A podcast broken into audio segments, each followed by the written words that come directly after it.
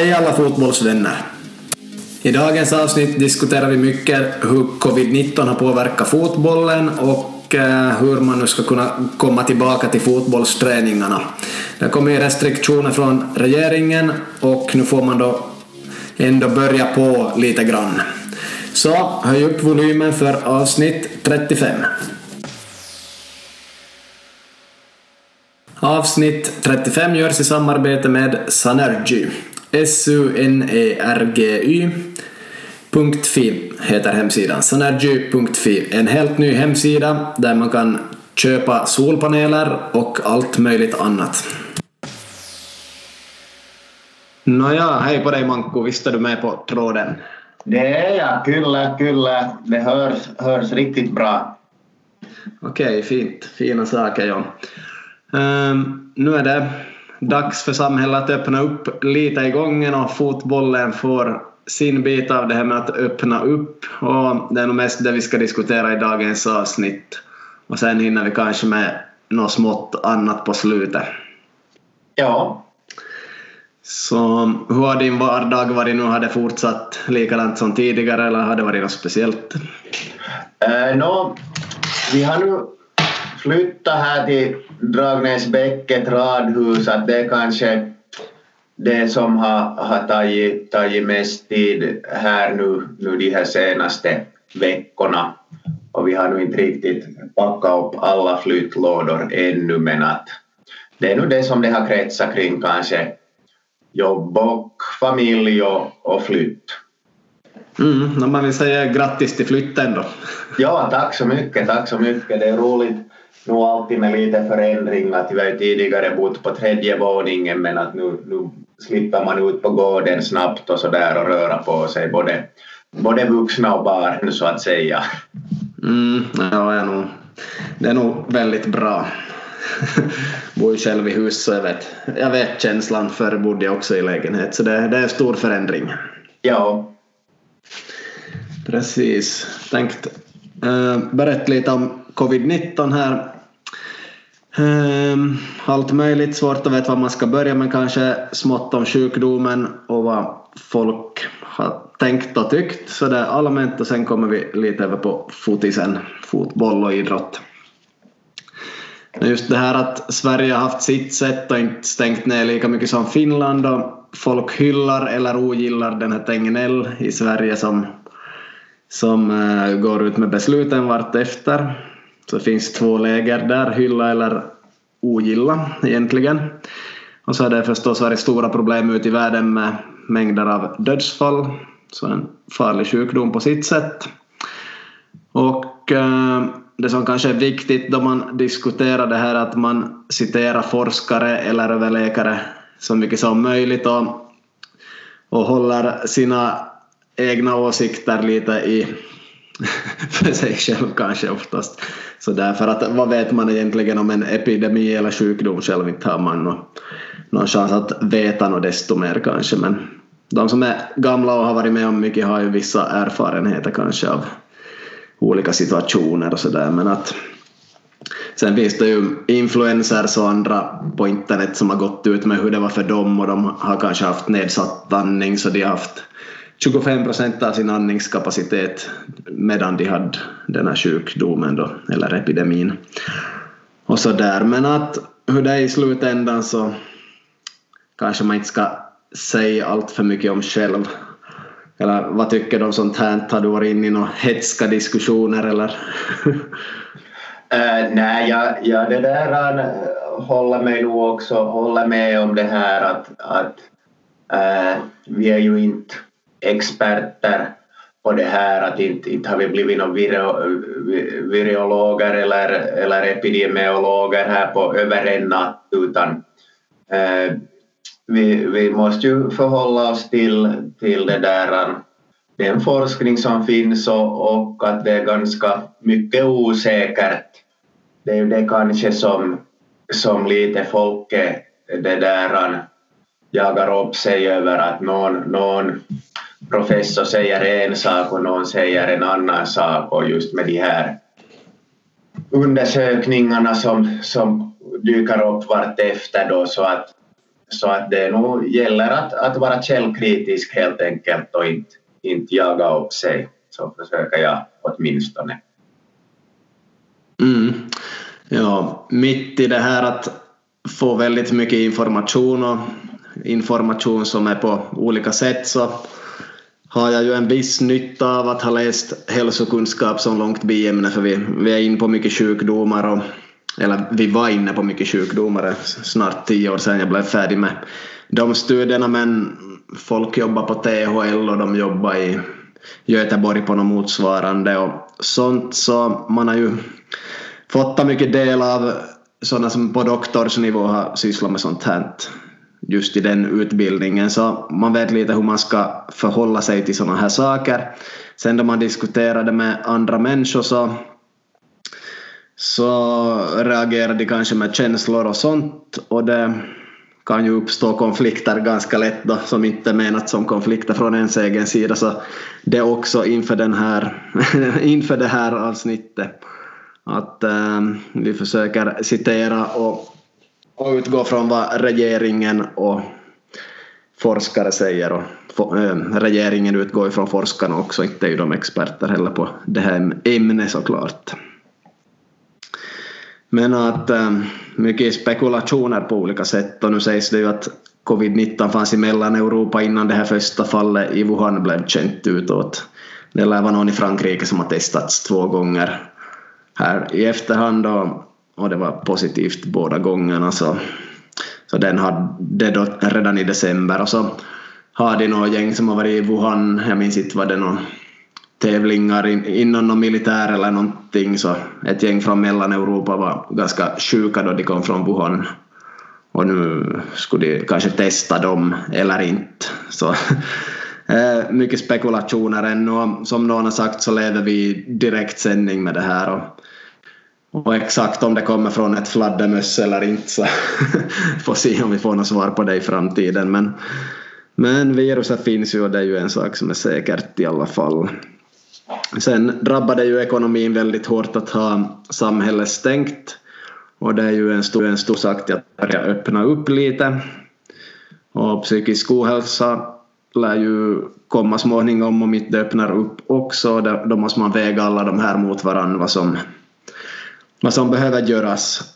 Och ähm, här måste man ju då säga att alla har varit ganska isolerade men riskgrupperna borde okej, okay, ska jag säga att det är enligt mig eller enligt forskare att riskgrupperna borde ännu vara isolerade mer eller mindre. Och det är ju ehm, det tryggaste för dem såklart. Sen vet man ju inte när ett vaccin kommer. Ska de vara isolerade ända tills ett vaccin kommer eller inte? Svårt att säga, säga sådär bara men att det finns ju ingen jättebra lösning så kanske hålla riskgrupperna isolerade och stödja dem så gott det går.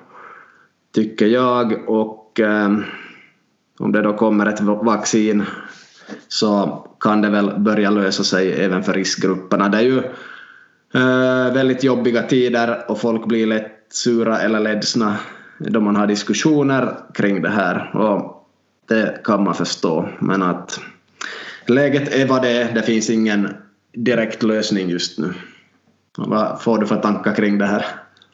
Nej, det är just, just det som jag också brukar, brukar säga att, att det är så väldigt, väldigt komplext att, att det där, man, man måste värdera de här olika ur olika synvinklar och det, det har kommit, kommit nu här eh, då i och med regeringens senaste åtgärder just det här att det, det är en sån här triangel med, med, med de epidemiologiska faktan och sen är det, är det då också äh, det här sociala och, och, ekonomiska och sen är också det juridiska och sen en avvägning då som måste göras utgående från, från det att, att det där. Och det är klart det att som med de flesta beslut att, att alltid är det någon som är missnöjd och, och, och sådär. Och, och som du sa så, så när äh, känslor spelar in så kan det också bli ganska starka reaktioner men att, att väldigt, väldigt komplext just det här med, skolöppningar och sånt att, att det där äh, å ena sidan och andra sidan att det, det väldiga avvägningar som, som ska göras.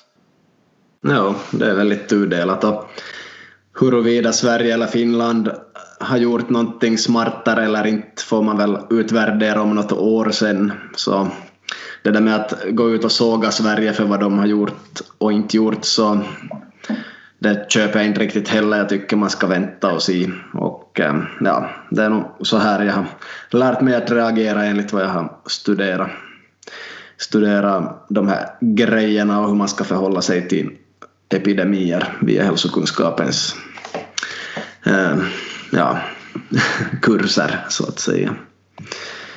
Men vi börjar på lite försiktigt här och så får vi se om folk blir chockade eller inte här idag. Men ja, vi får se. Både egna åsikter kring fotis och sånt förstås och lite mer faktabaserat då det gäller själva sjukdomen och, och restriktionerna.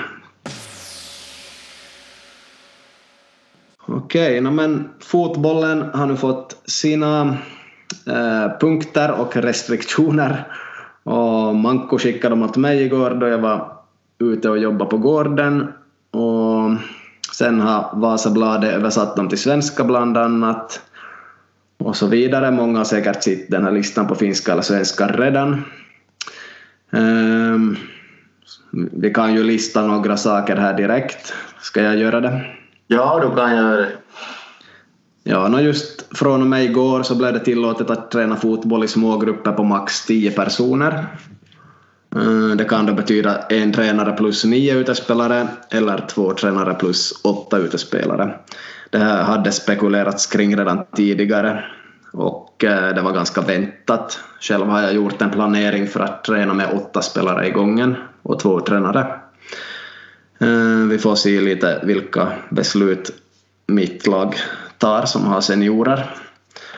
Men att Eh, jag tror vi kommer att träna i tre olika grupper och exakt hur och när är väl inte riktigt klart än men om kanske alla ska få 45 minuter träning första gången. Eller en timme var eller hur det blir om vi ska använda konstgräs eller grus så det, det är lite öppet och oklart men att i ett sånt här skede är jag helt helt med på att använda grusplaner också för att snabbt börja få träning åt spelarna. Speciellt ifall att serien börjar i början på juni eller mitten på juni. Den saken är ju inte riktigt klar ännu i talande stund. Uh, har du hört något kring det här med serie? Nej, jag har inte, har inte där gjort det heller. Nej, precis. Uh, jag tror jag tror det finns matcher kvar som är från sjätte i sjätte i vår serie men att det är ju inte sagt att det ska stämma heller men att allt före sjätte i sjätte är i alla fall borta för vår del. Um, vi ska se lite här då. Inga västar används. Det är ju lite speciellt. Um, så ska man ha några läkare eller eller övningar där man skulle vilja eh, dela in folk på olika sätt i färg eller, eller något så måste man göra det på ett annat sätt än att använda lagets västar så där får man fundera hur man löser det. Egen drickaflaska, det är ganska smart även annars då vi inte har någon epidemi. Ingen spottar på planen, det där får man ju diskutera med seniorer åtminstone för de kanske gör det automatiskt nästan. Och Eh, bollen berörs bara med fötter. Nickningar och röra bollen med händerna ska undvikas. Det där var ju ganska speciellt att man inte får nicka den. Då måste man, då måste man nu i några veckor försöka undvika det och göra övningar där man inte nickar då. Och tydligen ska man ju inte kasta åt varandra heller så. Så det är en hel del att tänka på där. Och inga omklädningsrum ska användas. Sen tänker jag också på det här då då spelare far till träning att åtminstone i vårt lag är de ganska beroende av att sitta på med andra i bilen och det är ju inte det där bästa heller att sitta i samma bil har jag förstått. Nej, nej inte om man ska hålla de här turva, turvavälit. Ja, de där avstånden och de ska vara minst två meter utomhus på plan står det här också i de här riktlinjerna. Så, så där i korthet men sen finns det lite tolkningar och andra skriverier också. Så det här med publik, ja, från första sjätte. Eh, det har ju kommenterats sådär att om man kan ha koll på hygienen så kan man möjligen ha publik. Annars är det ju uppemot 50 personer som det är tänkt från juni så då ska man ju kunna spela matcher. Uh, upp till 50 personer räcker ju till för två lag och funktionärer och domare och så att säga. Men ska man få ha publik eller inte är ju inte någon som riktigt har ett superbra svar på det men det är sådär nja, om man kan ha koll på hygienen så möjligen man får, får man möjligen ha det, sa väl någon där från regeringen. Ja, det var en minister som sa det att just att om, om det där om man kan äh, just ha tillräckligt med avstånd i köer kanske det där eh, just ha flera olika sådana punkter och, och, och det där eh, man kan sitta åtskilt så ska det nog gå mera än det där 50 personer. Så att det är ju nog den här andra frågan är ju nog just det också att just för, för seriespel högre upp att, att man är ju i Finland beroende av, av publikintäkter och att det är många, många lag som kan, kan gå omkull om man spelar utan äh, publik men att man behöver också spela så att, just så att man får in pengar. Det var ju någon, någon minister som, som sa det i någon, någon intervju så att det, det öppnar ju nog upp en hel del men att mera direktiv är säkert på kommande gällande den saken men att det är nog helt klart att, att ligafotboll och division 1 fotboll så vill man inte spela riktigt med, med under 500 uh, eh, för att det ska vara ekonomiskt lönsamt. Mm. Ja, så egentligen är det ju fotboll på lägre nivå så kan ju börja från juni borde funka helt bra. Uh, ja, sen är det ju de här säker, säkerhetsavstånden eller vad man ska kalla det, där två meter att fotboll är ju en kontaktsport så då måste man få börja vara närmare och spela då man har match helt enkelt. Så det, det borde komma till från juni då innan serierna börjar då det gäller fotboll. Sen finns det ju mycket andra idrotter som kan funka på sitt sätt. Men det där med publiken nu så Ja, division 1 skulle väl kanske klara sig något, någorlunda med 500 i publiken. Uh, tänker man på VPS och Sandviken som har stora läktare så undrar jag om man inte skulle få ganska bra avstånd mellan olika människor där men de ska ju in och ut genom portar också så, där, så det är mycket att fundera på men liga fotboll det går ju inte att spela med bara 500 i publiken. Det blir nog krångligt ekonomiskt och så vidare. Så ja, det är nog knepigt. De skulle behöva få ta in ordentligt med publik om det ska starta. Så där har vi nog ett problem som kanske löses på något vis ännu, löser sig och det kommer några nya restriktioner. Men att man kan ju inte spela liga fotboll utan publik, det kan inte gå ekonomiskt. Och, och nu är redan många klubbar illa ute ekonomiskt och VPS har spelarna permitterade utan lön. Nu är de i division 1 förstås men att i alla fall så det är ju stora problem ännu för toppfotbollen. Ja. Så ingen lösning där ännu riktigt men att på lägre nivå verkar det ju ska starta igång snart. då tänkte vi skulle komma in lite på de här riskerna för skador här. Sen kan vi säkert ge lite tips kring träning också men att eh, tänkt berätta om en studie faktiskt som jag inte tror att många har hört och det, det var så att NFL amerikansk fotboll alltså de hade lockdown en gång, jag vet inte exakt varför, men de hade tränat helt på egen hand utomhus. Det var väl i tre månader ungefär, så det motsvarar ju det här, till och med längre. Då hade de alltså inte tränat med laget och eh, sen skulle det börja spelas matcher ganska tätt inpå. De hade tränat ihop knappt tre veckor innan seriestarten. Och det är ju kanske mer än finska lagen kommer att träna med full kontakt nu det här tre veckor. Vi får ju se på toppnivå då hur det blir men att tre veckor har de tränat normalt förstås med full kontakt och sådär. Och eh, frågan är då att skulle det komma mer skador? Så det som man kollade var, var att helsenor, det brukar bli 4 till 12 helsenor som opereras per år i NFL. Eh, nu blev det 12 helsenor som opererades på tre veckor efter det här. Så, så där har vi ju på helsenorna ser vi ju direkt att det blev katastrof ur skadesynvinkel. Tydligen någonting man kan mäta på det där helsenor i NFL. Så om det har varit 4 till 12 per säsong eller år förr så var det alltså 12 nu på tre veckor. Så det säger ju mycket om att de fick skador. Ja. Så då, så, så då kan man ju fundera att hur många skador ska det komma i fotboll till exempel här om spelare inte haft kontakt, alltså närkontakt, tacklingar och sånt på väldigt länge och inte spela med tempo så mycket heller om serierna mitt i allt drar igång. Så det är ju bra frågor. Mm. På lägre nivå, jag vet inte var man ska dra gränsen, men division 4 och lägre för herrar kanske och division 2 och lägre för damer och juniorer överlag som inte är på toppnivå B och A-juniorer så kanske den nivån ändå är så pass lugn så att jag inte tror att det kommer skador bara sådär om de har hållit igång helt sådär normalt. Jag tror inte att det kommer skador i så fall på den nivån. Men redan från herr trean, dam ettan och högsta serierna för B och A-juniorer så där, där tror jag nog, det här är ju bara mina spekulationer men där kan jag tänka mig att det kommer fler skador.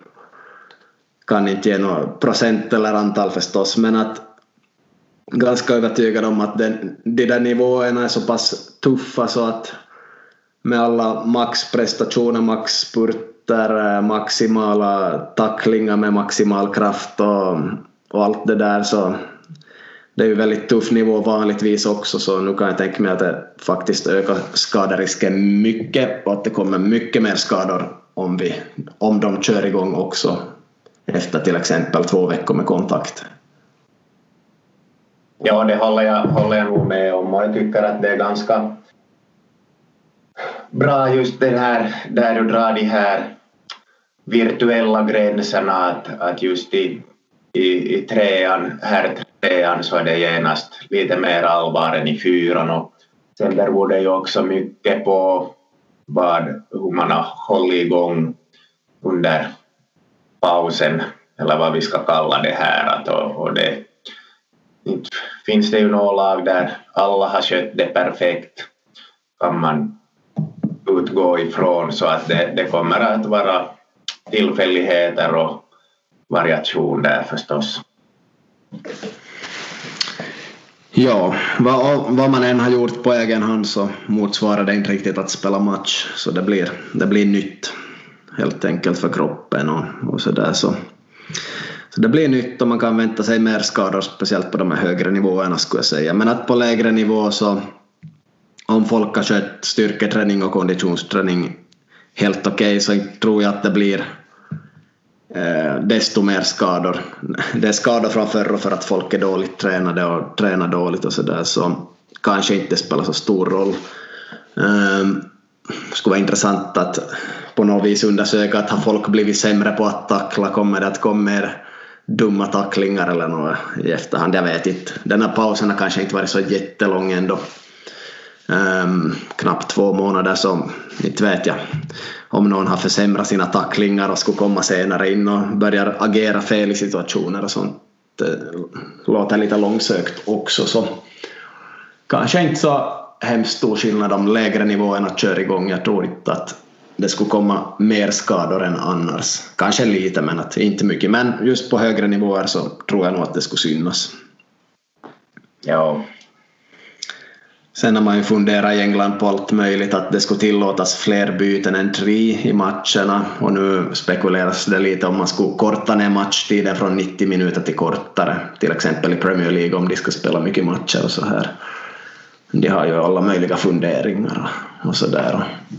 samma i Tyskland, där hade de väl testat alla spelare nu och det var väl av eh, var det 1200 proffs så var det ju ett tiotal eller högst 20 som hade, hade haft det här eller har det, covid-19. Det ryktas ju att Premier League-spelarna ska bo på hotellkomplex och spela mycket matcher och vara isolerade från omvärlden och sådär. Så Men vi får ju se vad som händer. Ja. Ehm, ska vi fundera lite på hur träningar skulle kunna se ut då i maj? Ja. Finns inte något som är exakt rätt eller ja, no, fel finns det nog. Exakt fel är ju om man bryter mot de här reglerna som regeringen har satt upp. Så det ska man undvika och eh, allt sorts spel är ju egentligen förbjudet nu då i maj kan man tänka. Nå, vad kan man då göra? Nå, maxspurter skulle man kunna få in på något vis. Tävla mot någon men de kan ju inte direkt tävla om bollen men de kan ändå tävla om att springa ikapp med andra med visst avstånd förstås. Så där skulle man kunna få in lite maxspurter för man springer bevisligen hårdare bredvid någon annan än om man är bara själv. Så där skulle vi få in lite maxspurter som blir bättre. Tyvärr ingen boll med riktigt skulle, skulle inte riktigt gå om man inte tittar på ett bra system. Hur, hur bara en ska få bollen om man håller två meters avstånd hela tiden. Så det där med maxspurter skulle man behöva få in i alla fall en del av. Eh, teknik, kanske många har varit ute och tränat, speciellt små juniorer har väl varit mycket ute på gården, de som är intresserade så de har ju sysslat mycket med sånt men kanske olika teknikbanor och sånt där klassiskt fungerar. Fungerar bra med att hålla avstånd och förstås mycket tillslag, skott och passningar och dylikt. Ehm. Um, Vem ska du skjuta på om målvakten inte får ta bollen med händerna? Ja, det där har jag ju faktiskt inte tänkt på att målvakten skulle få ta bollen med händerna. Det där var ju himla intressant. Ja. Det där, Manko, tror jag nog att regeringen inte har tänkt på och att inte klubbarna kommer att hålla. Eh, målvakterna kommer nog att börja fånga bollen och säkert kasta också. Skulle de behöva desinfiera handskarna nu då blir ju nästa fråga. Ja. Ja, det skulle kanske vara så. Um, ja, jag kan ju tänka mig att det är lite annat än om man har massa spelare, alla kastar bollar fram och tillbaks, då blir det ju uh, nio, nio handpar som kastar på med en boll medan om en målvakt räddar och fångar så det måste ju räknas som något annat. Kanske de måste desinfiera handskarna nu, nu då före det här.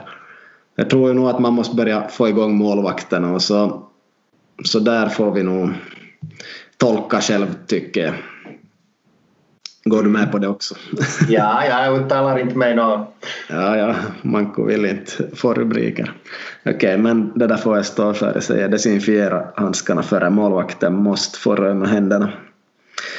Eh, man kan skjuta skott utan målvakt också förstås, men att målvakterna måste få någon bit också. Det går ju att bara ha målvakterna individuellt men med en person som tränar dem och sen är målvakten annars med och gör samma träning som utespelarna så då, då blir det ingen som skjuter om målvakten rör i bollarna med handskarna men där får väl lagen göra lite egna avvägningar tycker jag. Tillslag som sagt låga, höga pass, hårda pass, mjuka pass.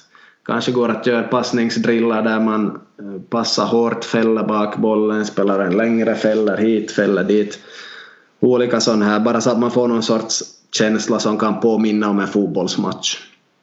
Eftersom vi inte har några motståndare, eftersom vi inte kan ha kontakt så blir det inte matchlikt och det blir inte den perfekta träningen men eh, koner och sånt här måste som agera motståndare, man får lite använda fantasin säkert där.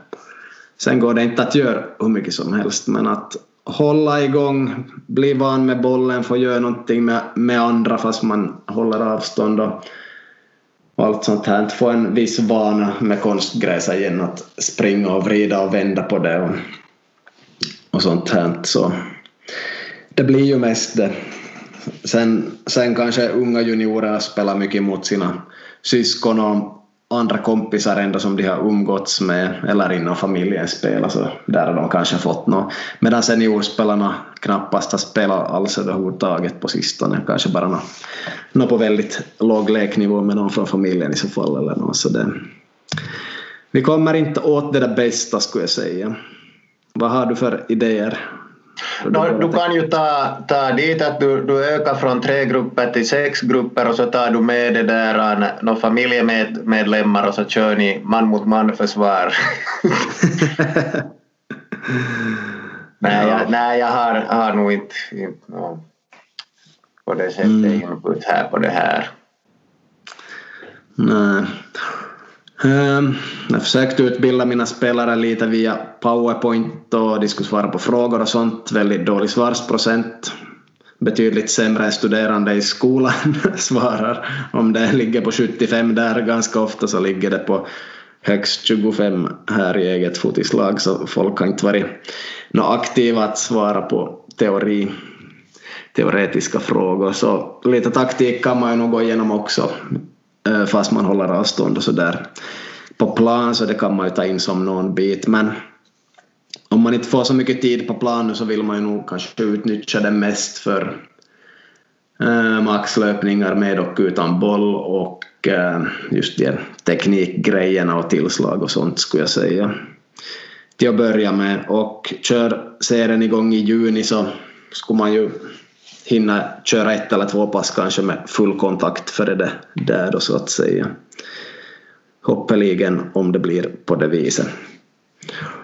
Mm, har du ännu några idéer kring det här med träning?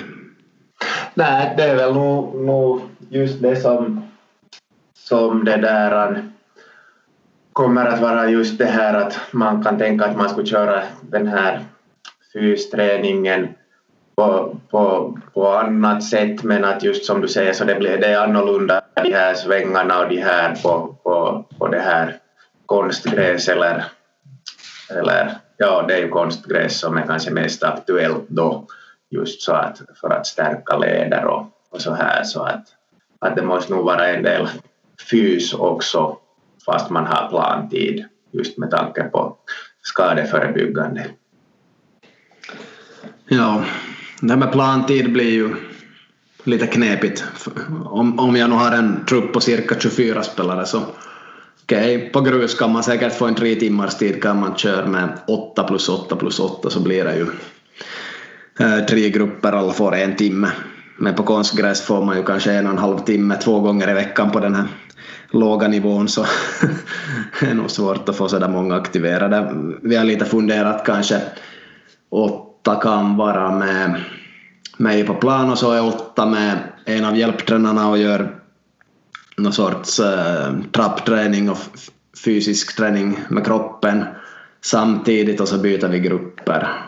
Så åtta plus åtta skulle kunna träna i en och en halv timme. Där skulle man få 16 spelare på en gång tränade i en och en halv timme. Men lite sådana här funderingar finns ju, tankar och sen måste ju alla lag gör som de vill och vissa lag har ju träningstid säkert fyra, fem gånger i veckan så då går det ju att göra lite mer men det blir ju vissa indelningar.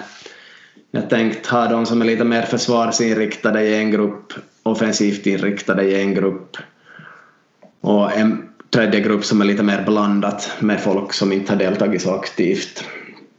Så på det viset tänkte jag börja men sen ändra säkert på grupperna efter någon vecka och och gör det på ett annat sätt.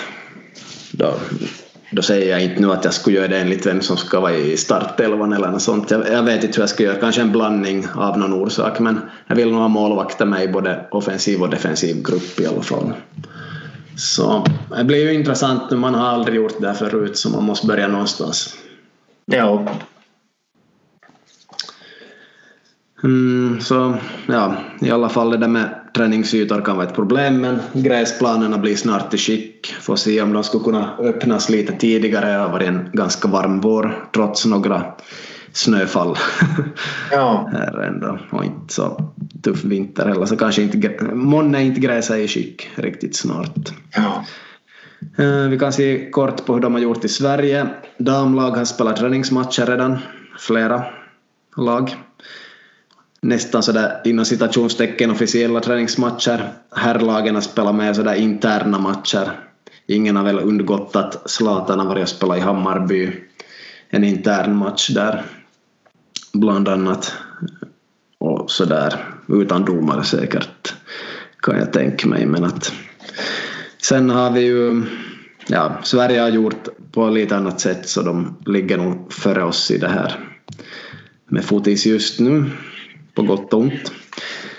Sen det här VPS, du kan kanske sammanfatta lite. De har alltså ingen lön och försäkringarna gäller inte och de har tränat ihop nu där på nya Envallen. Och de fick gratis träningstid två veckor. Vad har du för tankar och information kring det här med VPS? Ja, jag har inte, inte nu riktigt läst de här senaste kommentarerna som var, var igår i, i det där Vasabladet men, men det här ähm, att hur de hade just löst det här med försäkringarna men, men just som, som det har kommit fram så, så de är ju nog professionella. Att fast man inte får lön så, så det där äh, har man hållit igång och så där men, men det är ju nog ganska beklagligt just att man inte har haft ekonomin i sånt skick så att man ska kunna ha dem avlönade under hela den här tiden och just med tanke på de här försäkringarna kanske. Men det är klart att det är proffs, proffsidrottare till största delen så att ingen vinner någonting på att bara ligga och spela Fifa. Men att de här senaste kommentarerna har jag inte hunnit, hunnit se. Mm. Jo. Mm, ehm, jag vet inte om jag har så mycket att säga men det är ju tufft av både tränare och spelare att de håller igång och att de gör det tillsammans på konstgräs.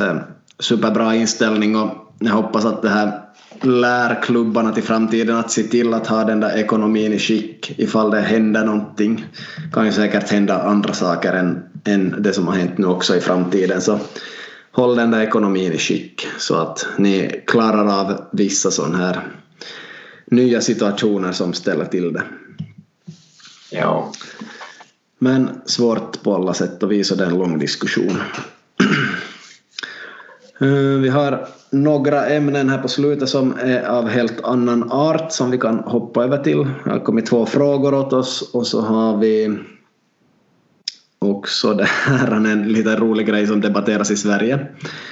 Eh, jag tror det på små planer så är det att bollen tar hjulet på målburen ibland. Det finns ett hjul som är en bit in från stolpen och egentligen är in i målet. Och så har det varit mycket debatt i grupper på Facebook speciellt som jag följer. Riktigt kul att sitta där och läsa ibland. Nu är det så att det där hjulet är in i målet så om bollen slår mot hjulet så är den in i målet helt över linjen.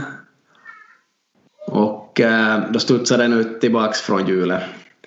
Vad tror du döms om bollen far i det där hjulet? Döms det mål då bollen har varit helt över linjen eller döms det målspark eller spelar man vidare? No, kanske man spelar vidare eftersom du det där ställer frågan sådär.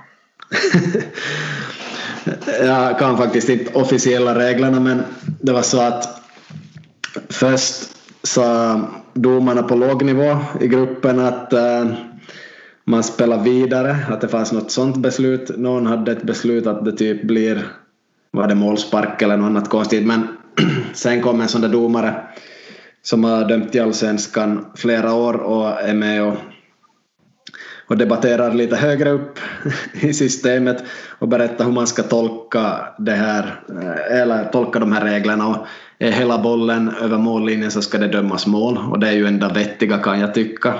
Tycker jo, jo, jo, helt klart. mål är ju mål. Så det är nog så som det ska tolkas. Och sen då man dömer ute på fältet bland 8, 9, 10-åringar matcher så händer ju allt från himmel till jord i de matcherna och då måste man göra egna tolkningar och man måste se hur det ser ut. Men att domarna granskar ju målen före varje match och, och de brukar gå och mäta med bollar att ryms det en boll mellan det där hjulet och mållinjen så vet de färdigt att det hjulet har den varit över eller inte. så ska de döma mål eller inte. Och ganska häftigt att se att det kan vara 50 kommentarer i en sån där tråd då man själv tänker direkt att nå, det kan ju inte dömas målspark från det där och inte kan man ju spela vidare från det heller men det var alla möjliga kommentarer och teorier och folk tolkar regler och det var helt galet. Har du varit med om något sånt där någon gång att det har studsat ut och det har blivit några oklarheter eller varit i något hjul eller något? No, det är väl kanske eh, något sådär totalt på 25 år fem gånger på träning som det har varit så. Ja, ja. och så har det varit sådär att nå var det nu då eller inte och sådär. Ja, inte något desto mera. Nej. Det finns så många olika modellers mål så sådana där problem kan nog uppstå så det lönar sig att kolla före matcher i alla fall. Och själv är det nog mer hål i nätet som har orsakat något problem för något lag jag har varit på lägre nivå någon gång. Sen kan bollen också gå in i mål om det där hjulet har ett större hål där så den kan gå in från fel håll så att säga in i målet. Eller så kan den gå ut genom det där hålet också så domaren inte hinner se att det är mål. Allt möjligt, så det gäller nog för domarna att ha koll på, mål, koll på målburen från första början. Att hur fungerar den? Alla mål kan vara lite olika, speciellt på liten plan. Ja. Så hoppas vi har räddat någons framtid med det här. Ja. Nå, två frågor åt oss. Du får svara först. Uh, vi tar det här. Hur många mål mat äter ni per dag? Uh, det, vi ska se, det är frukost, lunch, mellanmål, uh, middag, kvällsmål, så fem. Ja, jag ligger nog på helt samma, helt samma måltider normala dagar. Någon enstaka dag hoppar jag över frukosten, det beror lite på, lite på hur jag känner mig och vad jag ätit dagen före och sånt om jag har varit upp längre och ätit sent på kvällen och sånt. Men ja, ganska samma som Manko skulle jag nog säga där. Och äh, kan tillägga att det är nog lättare, eller jag vet inte, lättare att falla för frestelsen att äta onyttiga saker, kanske inte i maten men mm, till exempel godis och sånt just nu då man har varit mycket hemma, mycket inomhus, mycket suttit framför datorn och allt möjligt så där kan jag säga att det nog har blivit mer av det för min del. Hur det med dig? Har det blivit mer eller samma eller mindre av sådana onyttigheter? Uh, ja, nog kanske marginellt mera, ja. Ja. Jag har inte menat att det är jättemycket mer, men det, det är nog mer. Lite mer skulle jag säga åtminstone. Kanske har med årstiden att göra, men det, det vet jag inte. yes, uh, nästa fråga. Hur har ni tränat nu? Du får börja. Ja, jag skulle, då måste jag tror jag logga in här på min... Um... Logga in bara så tar jag före då. Ja. Uh, jag, har, jag har gjort längre länkar än jag någonsin har gjort faktiskt på de här snart två månaderna. Så där har jag bättrat på lite min längd på länkar. Sen är det ju inte samma sak som att spela fotboll så då är det kanske spurter som är bättre att använda ganska mycket spurter. Men jag körde fem träningspass förra veckan. Jag har haft en sträckning nära ljumsken i alla fall så jag har behövt pausa lite mellanåt tre, fyra dagar. Här och där har just gjort det på nytt men i alla fall på de där fem träningspassen så hade jag planerat i mitt huvud hur jag skulle göra. Jag körde en länk, den var väl 10 kilometer och dagen efter körde jag styrka och lite sånt. Dag tre körde jag backspurter. Finns väl inga bevis på att det är jättebra för fotispelare men helt skönt i alla fall. Jag sprang 10 gånger 40 meter uppför och så sprang jag ännu 50 13 gånger 40 meter uppför. Och det var lite brantare de där senare spurterna. Före det hade jag värmt upp i ungefär fem minuter.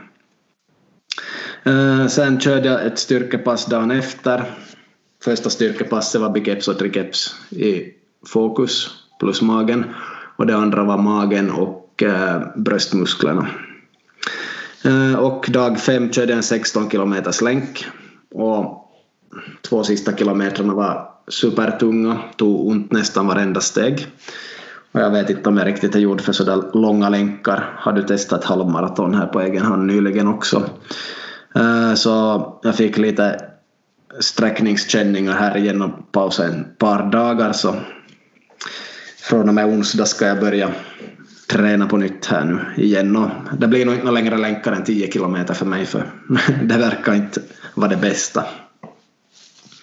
Nu Manko har du kanske fått fram dina Ja, ja nej, här förra, förra veckan så var det fyra, fyra länkin och sen var det nu en, en igår så att och lite så här äh, kortare där kring fem kilometer. Ja, så att bättre än här tidigare åtminstone. Mm, ja.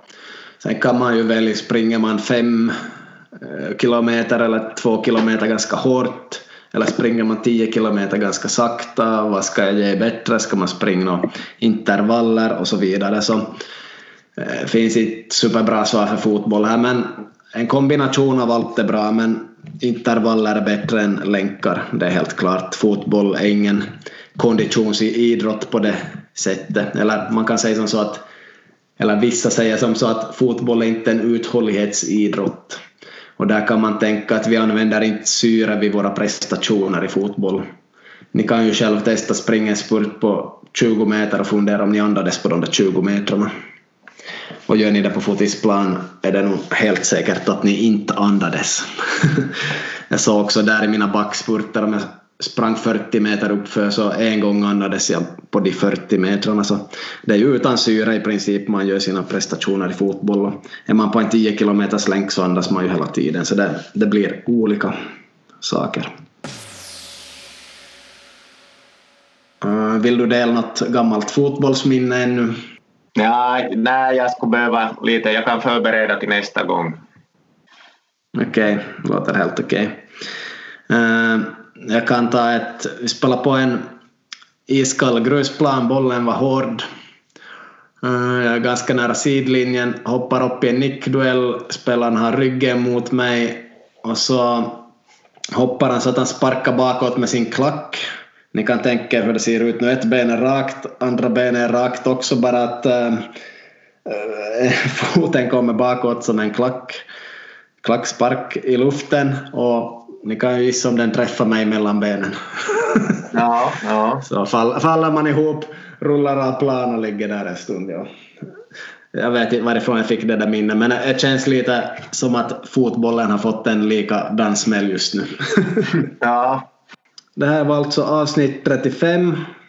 Har vi något att lova inför avsnitt 36 Manko? Uh, no, vi lovar väl att jag ska köra ett intervallträningspass till nästa gång. Mm, det låter bra och jag lovar att återkomma med hur träningarna går i dessa tider. Får se om vi återkommer om kanske två veckor ungefär. Yes. Vi säger tack för att ni lyssnar och ha det bäst. Yes.